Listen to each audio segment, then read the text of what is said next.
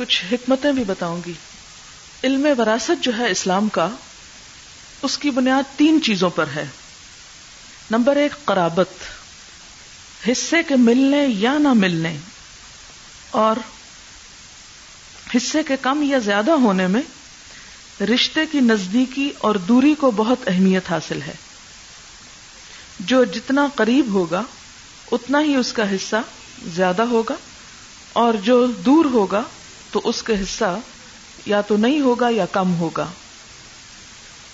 کیونکہ پیچھے جو آپ آیت پڑھ چکے ہیں، آیت نمبر سیون، اس میں بھی آتا ہے لِلرجال نصیب مما ترک الوالدان والاقربون.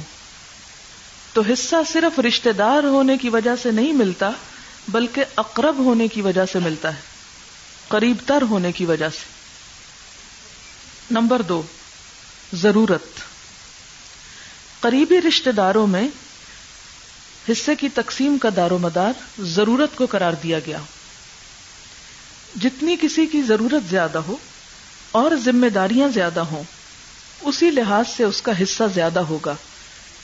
مثلا اگر کسی میت کی اولاد بھی ہو اور والدین بھی ہوں، تو اب قرابت میں تو یہ دونوں تقریباً برابر ہیں، یہ دونوں برابر ہیں، والدین اور اولاد.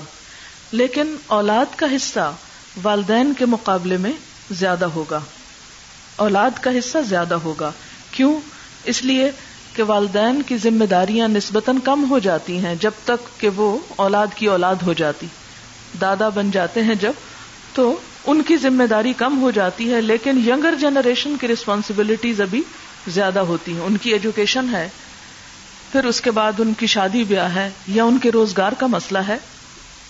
تو اس صورت میں کیا ہوگا؟ ان کی ذمہ داریاں زیادہ ہوں گی، اس لیے والدین کی بجائے اولاد کو حصہ زیادہ ملے گا. اسی طرح لڑکی اور لڑکا، لڑکے کا حصہ عموماً تقسیم میں لڑکی کی نسبت زیادہ ہے، کیونکہ لڑکے کے اوپر تمام تر معاشی ذمہ داری ہے. ساری فائنینشیل رسپانسبلٹیز، لائبلٹیز کس پر ہیں؟ لڑکے کے اوپر. مثلا وہ شادی کرتا ہے تو اس کو لڑکی کو مہر بھی دینا ہے، پھر اس کا نان نفقہ بھی اسے دینا ہے، اور ساری زندگی کے لیے اس کا اور اس کے بال بچوں کا خرچ اٹھانا ہے. اس کے برعکس لڑکی کو جو کچھ ملتا ہے وہ صرف اس کا ذاتی ہے، اس مال کے اندر کوئی دوسرا اس کا شریک نہیں. اس لیے اسے اگر کچھ ملتا بھی ہے تو یہ اللہ کا خاص فضل اور رحمت ہے، اور ایک احسان کی شکل ہے. پھر اسی طرح تیسرا اصول ہے تقسیم دولت، یعنی اسلام یہ حصے کیوں مقرر کرتا ہے، اس کو اتنا دے دو، اس کو اتنا دے دو، اس کو اتنا، لِكَيْ لَا يَكُونَ دُولَةً بَيْنَ الْأَغْنِيَاءِ، کہ چند لوگوں کے ہاتھ میں وہ دولت نہ گھومتی رہے، بلکہ وہ تقسیم ہو جائے اور زیادہ سے زیادہ لوگ اس سے فائدہ اٹھائیں. یعنی ایک دولت جو ایک شخص کے ہاتھ میں تھی، مرنے کے بعد اس کی اولاد بھی شریک ہو گئی، والدین بھی ہو گئے، تو یہ کیا ہوا؟ بہت سے لوگوں کے فائدے میں آ گئی. جیسے کہ کچھ اور نظاموں میں سب سے بڑا بیٹا وہی وارث ہوتا ہے، تو اسلام میں ایسا نہیں ہے. پھر اسی طرح کچھ اور چیزوں کا بھی خیال رکھنا ہوگا کہ مرنے والا جب مر جائے تو اس کے مال میں سے سب سے پہلے اس کے کفن دفن کا انتظام کیا جائے، اس کا کفن خریدا جائے، اس کی قبر کھدوائی جائے، اس کے دفن کے اوپر اخراجات کیے جائیں. لیکن اس میں وہ اخراجات شامل نہیں کہ جو ہم اس کے مرنے پر تیجا، ساتواں، چالیسواں، پچاسواں پہ خرچ کرتے ہیں، کیونکہ یہ غیر مسنون چیزیں ہیں، اور اس میں پیسہ میت کا لگانا وارثوں کو ان کے حق سے محروم کر کے بلا وجہ ضائع کرنا ہے. اس کے بعد قرض کی ادائیگی ہوگی، کیونکہ اگر کسی شہید نے بھی قرض ادا نہ کیا ہوگا تو اس کا بھی حساب ہوگا. یعنی شہید کے تمام گناہ، خون کا پہلا قطرہ گرتے معاف ہو جاتے ہیں، سوائے کس کے؟ قرض کے، کہ قرض جو ہے وہ معاف نہیں ہوتا، اس سے اس کا بدلہ اس کو بھی اپنی نیکیوں میں سے دینا پڑے گا. اسی طرح اگر مہر نہیں دیا شوہر نے بیوی کو، تو کیا کرنا ہوگا؟ پہلے مہر دینا ہوگا، پھر باقی مال تقسیم ہوگا. یا اسی طرح اگر اس نے کوئی نظر مان رکھی ہے، یا اس کے ذمہ کوئی زکوٰۃ باقی ہے، یا کسی بھی طرح سے کسی انسان کو کچھ دینا باقی ہے تو پہلے وہ دیا جائے گا جو اس کے اوپر لازم ہے، اس کے بعد وراثت تقسیم ہوگی۔ پھر اس کے بعد تیسری چیز جو ہے وہ کیا ہے؟ وصیت کا پورا کرنا، یہ بھی تقسیم سے پہلے ہوگا، وصیت پوری کرنا۔ مثلاً اگر اس نے کسی نیکی کے کام میں اپنے مال میں سے ایک تہائی دینے کی وصیت کر رکھی ہے تو پہلے وہ دی جائے گی، اور چوتھے نمبر پر پھر وراثت تقسیم کی جائے گی۔ اب تھوڑا سا ہم یہ دیکھ لیتے ہیں کہ کس کس کو حصہ ملتا ہے، کون کون وارث ہوتا ہے، ایک جنرلی۔ ابھی تو یہ ڈیٹیلز آئیں گی نا قرآن میں، تو ایک جنرل کانسیپٹ آپ کے ذہن میں ہو کہ اب وراثت کی تقسیم شروع ہو رہی ہے، تو جب ہم تقسیم کریں گے تو کس کس بنیاد پر تقسیم کریں گے؟ اسباب وراثت کیا ہیں؟ اسباب یعنی کون سے وہ اسباب ہیں جن کی بنیاد پر ایک انسان کسی دوسرے کا وارث بن سکتا ہے؟ تو نمبر ایک، نسبی قرابت۔ نسب نسب کیا ہوتا ہے؟ سلسلہ نسب کا معلوم ہے نا، رشتہ۔ ابھی وضاحت کرتی ہوں، یعنی میت کے جو وارث ہیں اس کے باپ دادا یا پھر اولاد وغیرہ، اور تیسرے نمبر پر بہن بھائی اور ان کی اولاد، چچا اور اس کی اولاد۔ یعنی پہلے نمبر پر کیا ہے؟ اوپر نیچے، باپ دادا اور اولاد۔ دوسرے نمبر پر حواشی، ان کو کہتے ہیں۔ حاشیہ کیا ہوتا ہے؟ سائڈز پہ ہوتا ہے نا، جیسے آپ کے حواشی والے قرآن، تو حاشیہ سائڈ پہ جو خالی جگہ ہے۔ اب دیکھیں مثلا ایک پیج ہے نا، تو اس میں کیا ہے؟ ایک اوپر کا حصہ ہے، اس کو اصول بولتے ہیں، باپ دادا۔ نیچے کا حصہ ہے، یہ فروع بولتے ہیں، اولاد۔ اور حواشی کیا ہیں؟ سائڈ پہ، یعنی بہن بھائی وغیرہ۔ پھر اسی طرح دوسرا سبب نکاح، یعنی نسب کا رشتہ نہیں ہے لیکن نکاح کی وجہ سے رشتہ ہوا، اور عورت کے ساتھ قانونی عقد۔ یہ نہیں کہ زبانی ابھی منگنی ہوئی تو وہ وارث بن گئے، نہیں، قانونی طور پر نکاح ہو گیا، خواہ رخصتی ہوئی ہو یا نہ ہوئی ہو۔ یعنی بعض اوقات نکاح پہلے کر لیتے ہیں نا، چھ مہینے پہلے کر لیا، خدا نخواستہ استثناء میں بیوی یا شوہر دونوں میں سے کسی ایک کی ڈیتھ ہو گئی، تو اس پر کیا ہوگا؟ وہ اس کے قانونی وارث ہوں گے۔ ٹھیک ہے، پہلا ہے نسبی قرابت، دوسرا ہے نکاح۔ اور نکاح میں خواہ ابھی رخصتی نہ بھی ہوئی ہو۔ اسی طرح طلاق رجعی، یعنی طلاق ہوئی لیکن رجعی ہے، رجوع کی گنجائش باقی ہے، تو اس صورت میں بھی ایک دوسرے کے وارث ہوں گے۔ تیسری چیز ہے ولا۔ ولا ہمارے ہاں تو اب نہیں ہے۔ ولا کا مطلب ہوتا ہے کسی شخص کا اپنی غلام یا لونڈی کو آزاد کرنا، تو آزاد کرنے کے بعد بھی وہ اس کا والی ہوتا ہے، ایک طرح سے ولا آزاد کرنے والے کی طرف منتقل ہوتی ہے۔ تو اگر اس کا غلام وہ آزاد کردہ فوت ہو جائے تو وارث کون بنتا ہے؟ جو اس کا والی ہوتا ہے۔ اب کچھ چیزیں ایسی ہیں جن کی وجہ سے خواہ رشتے داری ہو بھی لیکن وراثت نہیں ملتی، اس کو کہتے ہیں موانع وراثت۔ ایک تھا اسباب وراثت اور ایک ہے موانع وراثت، یعنی وراثت کو منع کرنے والی چیزیں۔ اس میں سب سے پہلے کفر ہے۔ کفر، رشتے داری کے باوجود مسلمان کافر کا وارث نہیں ہوتا اور نہ کافر مسلمان کا وارث ہوتا ہے۔ دوسری چیز ہے قتل۔ قاتل نے اگر جان بوجھ کر کسی رشتہ دار کو قتل کر دیا، مثلا بیٹے نے باپ کو کر دیا یا باپ نے بیٹے کو کر دیا، یا اسی طرح کسی اور ایسے شخص کو کہ جس امید تھی اس کو کہ اس کے مرنے کے بعد وہ اس کا وارث ہوگا، تو اس قاتل کو مقتول کی جائیداد میں سے کچھ نہیں ملے گا۔ کیونکہ عموماً آپ دیکھیں کتنا رسک ہوتا ہے جب خصوصاً کوئی ایسا شخص ہو کہ جس کے اور وارث نہ ہو، کسی ایک شخص کو وہ جائیداد ملنے والی ہو، تو عموماً اس قسم کے حادثے ہوتے ہیں۔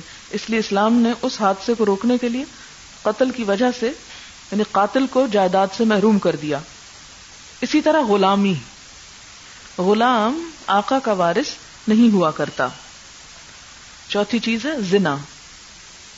زنا کے نتیجے میں پیدا ہونے والا بچہ اپنے باپ کا وارث نہیں ہوگا اور نہ اس کا باپ اس کا وارث ہوگا. یعنی وہ بچہ اگر بڑے ہو کے بہت جائیداد کا مالک ہے تو جس کے نطفے سے وہ تھا وہ اگر زندہ بھی ہے تو اس کے مال میں سے وہ کچھ نہیں لے سکتا. البتہ وہ اپنی ماں کا وارث ہوگا اور ماں اس کی وارث ہوگی. یہاں مرد کو کچھ نہیں ملتا. اسی طرح لعان لعان لعنت کرنے سے ہے. اس کی تفصیل آپ سورۃ النور میں پڑھیں گے، اس لیے صرف لفظ لعان لکھنا کافی ہے. پھر اسی طرح مردہ پیدا ہونا، اگر کوئی بچہ پیدا ہو اور وہ روئے نہ. ویسے تو یہ نا کہ پیٹ کے بچے کے لیے بھی وراثت ہوتی، ورثہ تقسیم نہیں ہوگا جب تک کہ وہ عورت بچہ پیدا نہ کر دے جو وارثوں میں شامل ہو سکتا ہے، لڑکی ہو یا لڑکا، تو پھر اس کے بعد اس کا حصہ بنے گا. لیکن اگر کوئی لڑکی پیدا ہوئی یا لڑکا پیدا ہوا اور وہ مردہ پیدا ہوا تو اس کا بھی کوئی حصہ نہیں ہوگا. اور اسی طرح وراثت کی تین شرائط ہیں. نمبر ایک تو یہ کہ اوپر والے موانع میں سے کوئی مانے نہ ہو. دوسرا یہ کہ جس کا مال تقسیم کرنا ہے اس کی وفات ہو چکی ہو، وہ جب زندہ ہے تو وراثت نہیں تقسیم ہوگی. پھر تیسری بات یہ، تقسیم کے وقت وارث زندہ ہو. اگر وارث پہلے فوت ہو جاتا ہے یا اکٹھے کسی ایکسیڈنٹ میں فوت ہو جاتے ہیں تو اس وقت اس کو اس میں سے حصہ نہیں ملے گا. مثلاً باپ اور بیٹا ایک ایکسیڈنٹ میں فوت ہو گئے تو اب یہ جو بیٹا ساتھ ہی فوت ہو رہا ہے یہ باپ کی جائیداد میں سے یا باپ اس بیٹے کی جائیداد میں سے وارث نہیں ہو سکتا. ٹھیک ہے، بہرحال یہ چند باتیں آپ ذہن میں رکھیں. تو ہم آگے آیات کو پڑھتے ہیں، اس میں سے کچھ چیزیں پھر میں پیچھے ریفر کروں گی اور انشاءاللہ تعالی آیات آپ کو سمجھ میں آ جائیں گی. یوصیکم اللہ، وصیت کرتا ہے تم کو اللہ، حکم دیتا ہے تم کو اللہ. یہاں پر یہ کیوں نہیں کہا قال اللہ؟ یوسی کا لفظ کیوں آیا؟ اسٹریس کی وجہ سے اور اس کی اہمیت کی وجہ سے، کہ جس طرح کسی وصیت کا نفاذ ضروری ہوتا ہے اسی طرح اس حکم کا ماننا بھی ضروری ہے. یہ فرائض میں سے ہے، تمہاری چوائس پر نہیں، تمہاری مرضی پر نہیں، کوئی آپشن نہیں ہے اس میں، یہ اللہ کی طرف سے فرض ہے. یوصیکم اللہ، اور تم سب کو کرتا ہے، صرف مردوں یا صرف عورتوں یا غریبوں یا امیروں کو نہیں، وہ سب جو اس سے متعلق ہیں اس حکم سے ان سب کو کرتا ہے. فی اولادکم، سب سے پہلے تمہاری اولاد کے بارے میں. اگر کوئی شخص مر جائے اور اپنے پیچھے اولاد چھوڑ جائے، اولاد میں لڑکے بھی ہیں لڑکیاں بھی ہیں، تقسیم کیسے ہوگی؟ للذکر مثل حظ الانثیین، لڑکے کے لیے حصہ ہے کتنا؟ مثل مانند حظ حصے کے انثیین، دو لڑکیوں کے. یعنی جتنا دو لڑکیوں کو ملے گا وہ دو کے برابر ایک لڑکے کو ملے گا. حظ کہتے ہیں مال اور خیر و فضل کا حصہ، اردو میں بولتے ہیں نا بڑے نصیبے والا، بڑی قسمت والا یا قسمت، تو اس کو عربی میں حظ کہتے ہیں. کچھ ملتا ہے جس میں انسان کو. اب سوال یہ پیدا ہوتا ہے کہ ایسا کیوں؟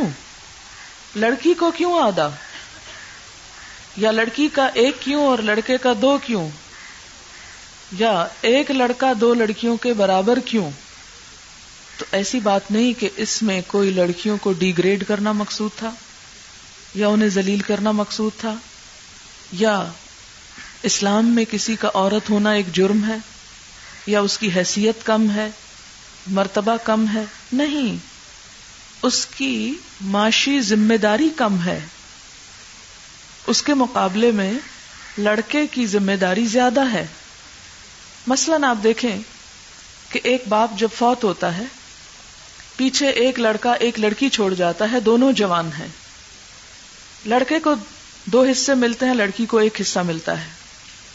اب کیا ہوتا ہے، لڑکے کو جو کچھ ملتا ہے اس میں سے اسے اپنی شادی کرنا ہے، آنے والی بیوی کے لیے کیا کرنا ہے؟ گھر بنانا ہے، مہر دینا ہے، کھانے پینے کا انتظام کرنا ہے، اس کی صحت کا، تعلیم کا، ہر رسپانسبلٹی کس پر ہے؟ لڑکے کے اوپر. اور پھر دوسری طرف لڑکی ہے، اس کی بھی کچھ دن کے بعد شادی ہو رہی. اب کیا کرے گی یہ لڑکی؟ یہاں سے والد کا حصہ بھی لے گئی، ادھر سے اپنے شوہر سے مہر بھی لے لے گی، پھر نان نفقہ، کھانا پینا، سب کچھ وہ سب اس کو مل گیا. تو امیر کون ہوا؟ کس کے پاس زیادہ ہے؟ لڑکی کے پاس. گین تو لڑکی نہیں کیا، لڑکا تو لینے کے بعد بیچارہ دے ہی دے رہا ہے. تو اس لیے بظاہر یوں لگتا ہے جیسے ناانصافی ہے، لیکن حقیقت میں یہ انصاف ہے. آپ کہیں گے کہ نہیں ہو سکتا ہے کہ لڑکی کی شادی کسی غریب خاندان میں ہو. ہاں پاسبلٹی ہے، لیکن ایون دین مہر تو اسے لازمی ملنا ہے نا، اور لڑکے کو مہر لازمی دینا ہے، اس کو لازمن دینا اور اس کو لازمن لینا ہے. اب یہ تو پھر قسمت کی بات ہے نا، وہ تو اگر وراثت کو چھوڑیں ویسے بھی دیکھیں تو معاشرے میں اونچ نیچ تو ہے، اس کو یہاں سامنے رکھ کے نہیں تقسیم کی جا رہی. یہاں ایک اصول بتایا جا رہا ہے کہ جس کی ذمہ داری زیادہ ہے اس کا حصہ زیادہ ہے، اور جس کی ذمہ داری کم اس کا حصہ کم. اب آپ دیکھیں کہ عورت کا جو مال ہے وہ اس کا اپنا ہے، اس میں شوہر اس سے کچھ نہیں لے سکتا، اس کے بچے اس پر اپنا کوئی قانونی حق نہیں رکھتے. اسی طرح کسی اور طرح بھی اسے خرچ کرنا اس کی ذمہ داری نہیں. ہاں جب وہ کرتی ہے تو اس کا ایک احسان شمار ہوتا ہے، اس کی طرف سے صدقہ شمار ہوتا ہے، نیکی شمار ہوتا ہے. پھر دوسری صورت فَإِن كُنَّ نِسَاءً، اگر صرف لڑکیاں چھوڑ گیا ہے، بیٹا نہیں ہے میت کا، صرف بیٹیاں ہیں، اور بیٹیاں فوق اثنتین، دو سے زیادہ ہیں، یعنی زیادہ بیٹیاں ہیں، کیونکہ جب ایک ہوتی ہے تو آدھا مال لے جاتی، لیکن یہاں کیا ہے؟ دو سے زیادہ ہیں، کوئی بیٹا نہیں. فَلَهُنَّ، تو ان بیٹیوں کو ملے گا کتنا؟ ثلثا، دو ثلث. ثلث کہتے ہیں ون تھرڈ کو، تو کیا بنا؟ To third. مما ترکا، اس میں سے جو اس نے چھوڑا، دو تہائی جسے کہتے ہیں آپ. میت نے جو کچھ چھوڑا وہ اس کی اگر بیٹیاں ہیں تو ان کو کیا ہوگا؟ دو تہائی ملے گا. اور باقی کدھر جائے گا؟ مال کے تین حصے کیے جائیں گے، دو لڑکیوں کو دے دیے جائیں گے، ایک جو ہے عصبہ کو دیا جائے گا. این سواد بے ہے عصبہ.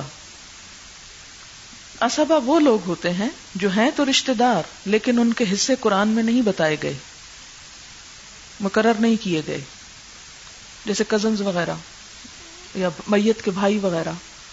بہن بھائیوں کا میت کا یہاں ذکر نہیں ہے.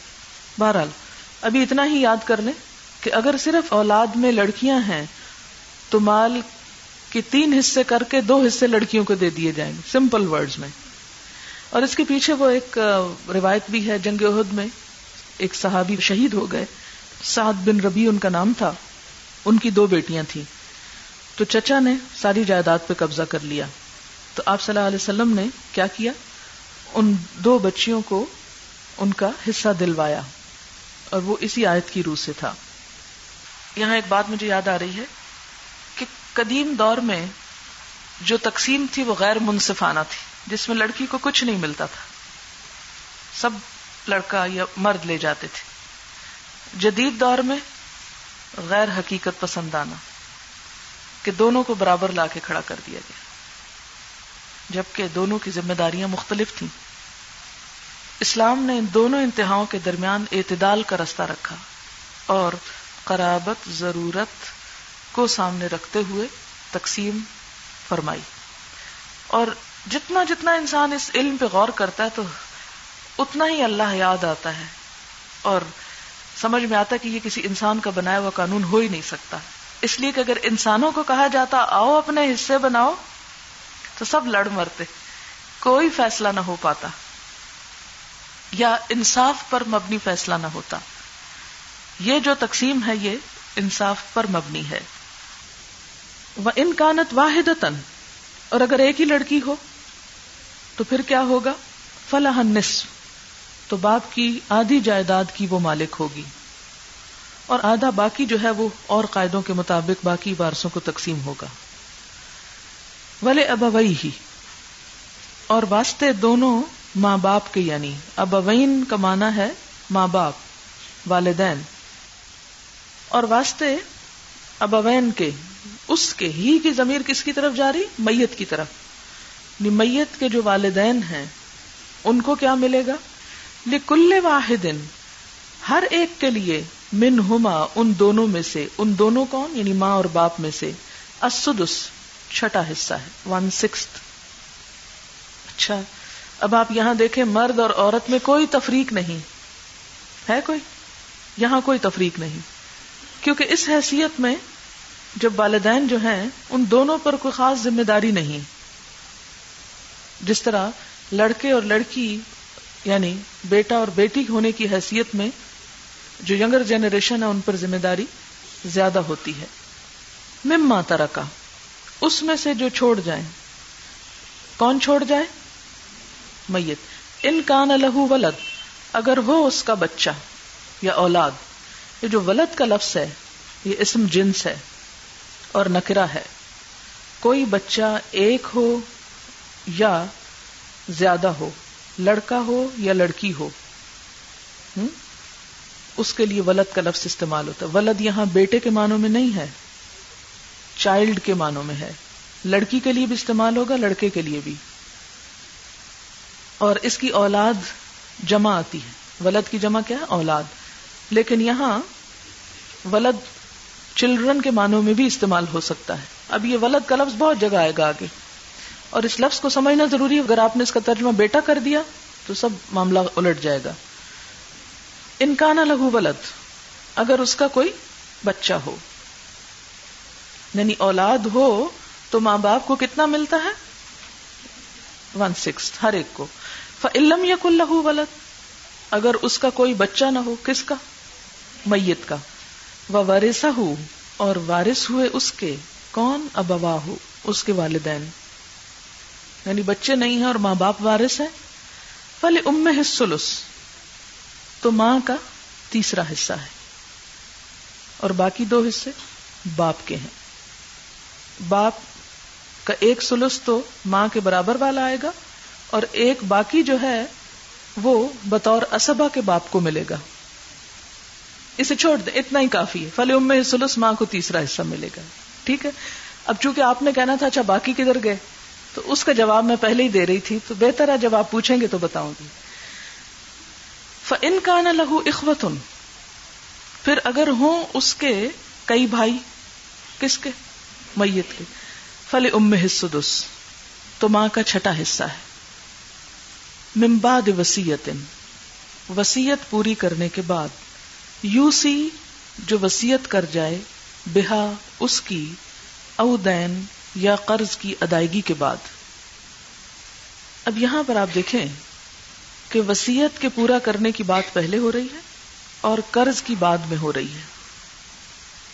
کیوں؟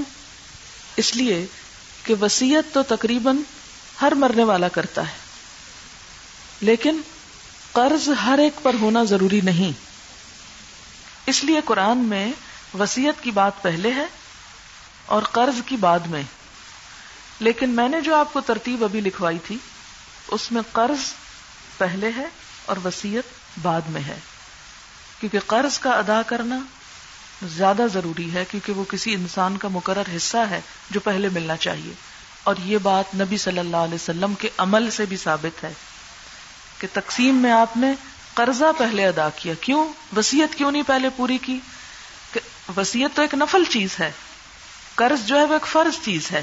ایک بات تو یہ ہو گئی، دوسرا یہ کہ ہو سکتا ہے کہ وصیت پوری کرتے کرتے قرضہ ادا کرنے کے لیے بچے ہی کچھ نہ، تو قرض کا نہ دینا جو ہے ایک بہت بڑا گناہ ہوگا۔ اس کے علاوہ ایک اور وجہ یہ ہے، قرض کی بعد میں یہاں بات اس لیے آئی کہ قرض دینے والا مطالبہ کر سکتا ہے، لیکن جس کے لیے وصیت ہوگی اس بیچارے کو ہو سکتا ہے پتہ ہی نہ ہو، تو عموماً وارث جو ہوتے ہیں وہ وصیت کے معاملے میں ذرا ڈھیلے ہوتے ہیں۔ تو وصیت کی اس اہمیت کے پیش نظر یہاں قرآن میں وصیت پہلے آئی ہے۔ دوسری بات یہ کہ وارث جو ہوتے ہیں وہ کسی اپنے علاوہ موروث موروث ہوتا ہے جو وصیت چھوڑ کے جا رہا ہے مفعول کے وزن پر. موروث کا مال کسی اور طرف جانا پسند نہیں کرتے کہ وارث تو ہم ہیں, سب کچھ ہمیں کیوں نہ ملے, کوئی اور بھلا حصہ کیوں لے جائے اس میں سے. اسی لیے فرمایا مِن بَعْدِ وَصِیَّةٍ یُوصِی بِہَا, کہ تم وارث مال کچھ نہیں لے سکتے جب تک کہ کیا نہ ہو جائے, وصیت پوری نہ ہو جائے. اور پھر یہ کہ قرض ہر میت پہ ہونا ضروری نہیں, قرض دینے والا مطالبہ کر سکتا ہے, جس کے حق میں وصیت ہو بیچارہ مطالبہ نہیں کر سکتا. وصیت کے بارے میں ایک بات اور بھی یاد رکھیں کہ وصیت صرف ون تھرڈ میں ہو سکتی ہے مال کی. یعنی مال کے اگر تین حصے کر دیے جائیں, مثلا سو روپیہ ہے تو تھرٹی تھری روپیز پوائنٹ کچھ کیا بنے گا, ون تھرڈ. تو بس تھرٹی تھری روپیز میں آپ کر سکتے ہیں اگر سو روپیہ آپ چھوڑ رہے ہیں, اس سے زیادہ میں نہیں کر سکتے, منع کیا گیا ہے. آپ صلی اللہ علیہ وسلم نے فرمایا کہ الثلث والثلث کثیر, کہ بس ون تھرڈ اور ون تھرڈ بھی بہت ہے.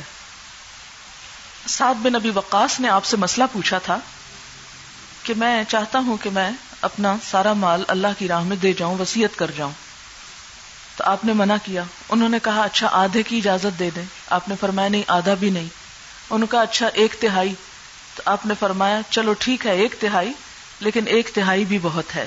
والثلث کثیر, یعنی پسندیدہ کیا ہے کہ ثلث سے بھی کچھ کم ہی ہو, لیکن میکسیمم ون ثلث یعنی ون تھرڈ تک آپ کو جانے کی اجازت ہے. اور اس کی وجہ کیا بتائی, آپ صلی اللہ علیہ وسلم نے فرمایا انک انتظر ورثتک اغنیا خیر من انتظر عالۃ یتکففون الناس, تم اپنے وارثوں کو غنی چھوڑ جاؤ, یہ زیادہ اچھا ہے اس کی نسبت کہ تم انہیں فقیر چھوڑو اور وہ لوگوں کے آگے ہاتھ پھیلاتے پھریں.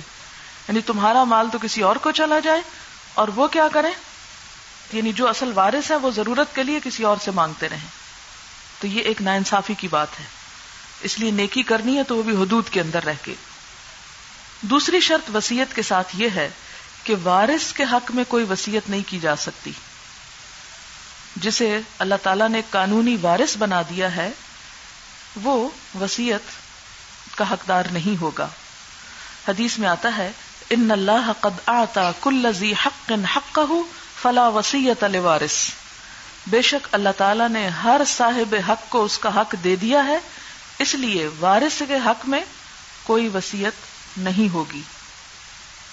سنن ابی داؤد میں بھی آتا ہے, خطبہ حجۃ الوداع کے موقع پہ آپ نے فرمایا کہ وارث کے حق میں مزید وصیت نہیں. پھر وصیت کس کام کے لیے ہے, وصیت کا کیا فلسفہ ہے, یعنی اگر وارثوں کو نہیں مل سکتا تو پھر وصیت کس کے لیے ہوگی. اس کی جو ضروریات ہیں وہ یہ کہ مثلا کوئی ایسا رشتہ دار جو براہ راست ورثے کا حقدار نہ ہو لیکن بہت ضرورت مند ہو, مثلا بعض اوقات کزنز ہوتے ہیں اور پتہ چلتا ہے کہ ان کو تو ورثے میں سے کچھ نہیں ملے گا لیکن وہ ضرورت مند ہیں, رشتہ دار ہیں, یا یہ ہے کہ بیٹا فوت ہو چکا ہے تو اس کی اولاد زندہ ہے, تو اپنی اولاد کی موجودگی میں پوتے جو ہیں وہ براہ راست وارث نہیں ہو سکتے دادا کی اولاد میں, لہذا اس کی جو بیوی ہے جو ایک بیوہ کی حیثیت سے وقت گزار رہی ہے, یا وہ بچے ہیں جو یتیم, تو ان کو کہاں سے پھر دیا جا سکتا ہے, وصیت میں سے. یا اسی طرح انسان اپنے مال کو صدقہ جاریہ کے طور پر کسی نیکی کے کام میں, جہاد میں, دین کی تبلیغ میں اگر خرچ کرنا چاہتا ہے تو وہ وصیت کر جائے, تو اس کے لیے مرنے کے بعد وہ مال جو ہے صدقہ جاریہ ہوگا. پھر فرمایا آباؤکم, تمہارے باپ یا باپ دادا, و ابناؤکم, اور تمہارے بیٹے, لا تدرون, تم نہیں جانتے, کیا نہیں جانتے, ایہم اقرب لکم نفعا, کہ ان میں سے فائدے میں تمہارے زیادہ قریب کون ہے.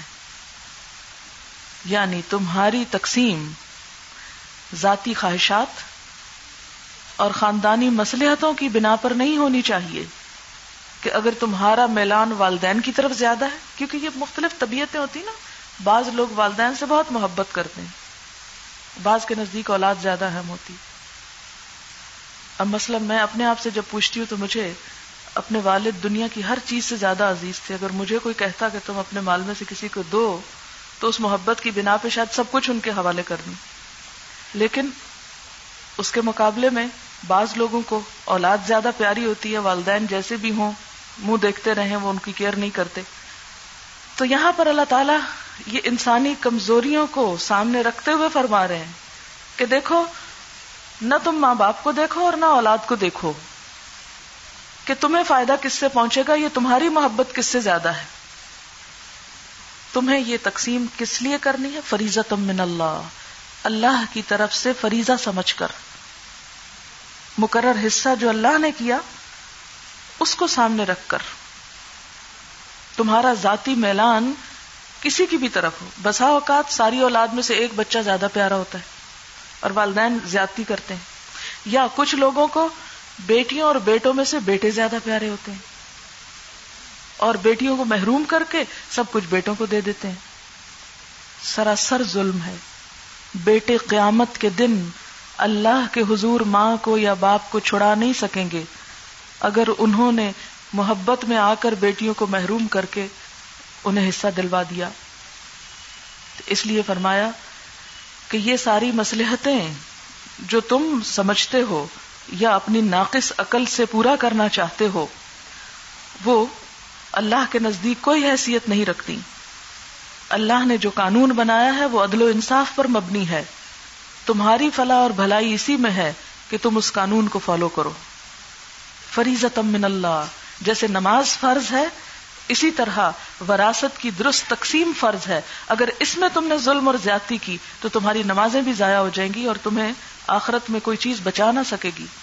ساری عبادت تمہاری ضائع ہو کر رہ جائے گی.